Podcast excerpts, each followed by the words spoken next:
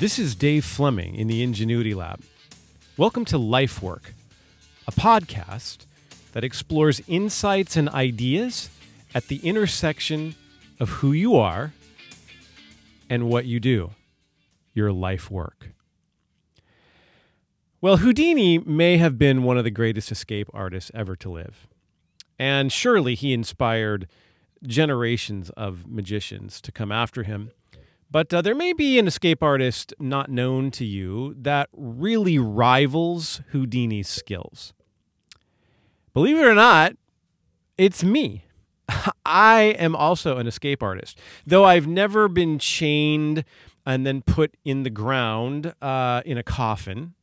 I've never escaped from an oversized milk bottle. I've never escaped from a square little room that was full of water and then chained. Uh, I've never escaped from a fish. All these things Houdini actually escaped from. I'm not making up the fish thing. Look it up. They actually inserted him into a giant sea creature and he escaped. Yeah, even though I've never escaped from any of those things, my skills rival those of Houdini's. And let me tell you why. Houdini was good at escaping from chains. I'm good at escaping from life. Ever escaped from life? Sometimes our escapes from life can get us into a lot of trouble. We may even call them addictions or dysfunctions or just uh, not good distractions. Nothing wrong with a good old healthy distraction to take the mind off, you know, the stress of life, or as the existential philosophers used to say, the angst of life.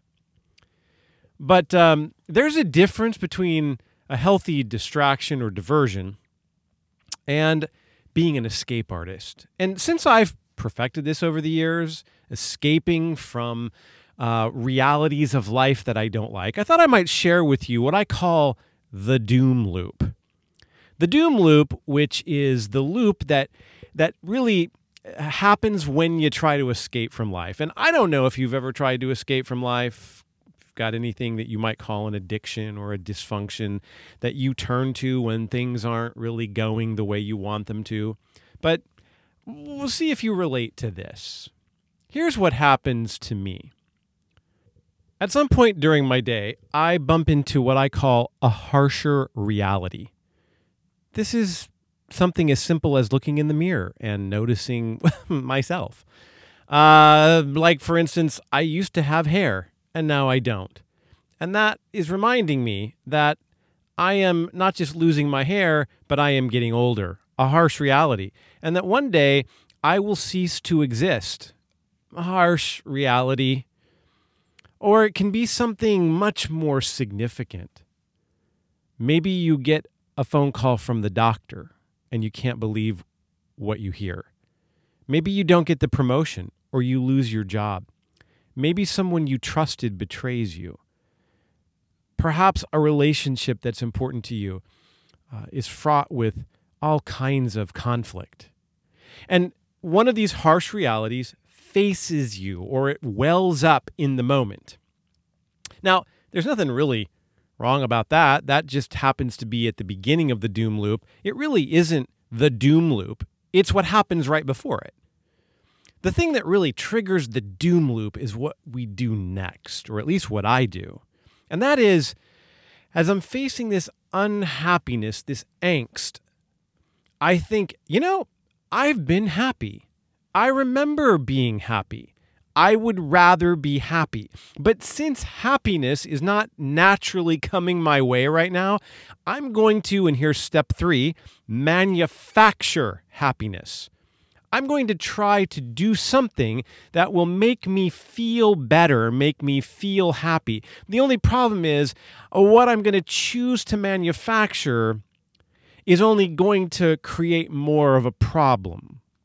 And that's when it often becomes a dysfunction or an addiction. And we reach for one of those things that makes life temporarily better, but in the long run, worse. And that leads to the fourth piece. And the fourth piece of the doom loop is the double harsh reality of the manufactured happiness runs out. And I feel the consequence of that. And I still have the harsh reality that got the whole thing going in the first place. So I may experience the the coming off of the addiction, and that might create a guilt or it might create something even worse than that in my life. And I turn around from that, and oh, there's that harsh reality that started this all off, still staring me in the face.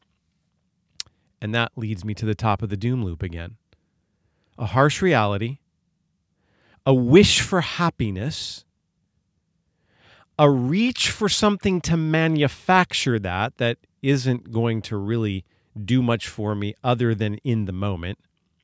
And then the consequence of that manufactured happiness rearing its head, making things worse, I come off of that only to face that harsh reality that got me going in the first place. That, my friends, is what I call the doom loop. Now, I want to give you one thing before we end that I hope will encourage you. There is a way out of the doom loop.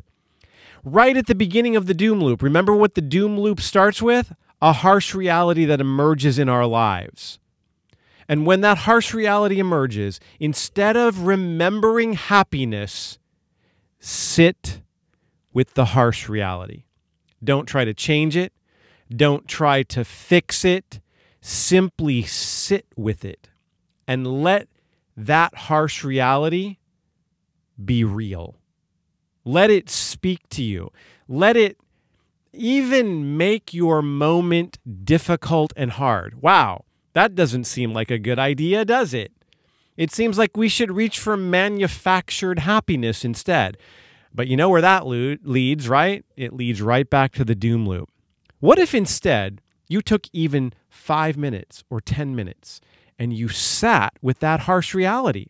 Hey, one day I'm going to die. Instead of manufacturing joy to keep myself from facing that, as our Stoic friends would tell us, embrace it.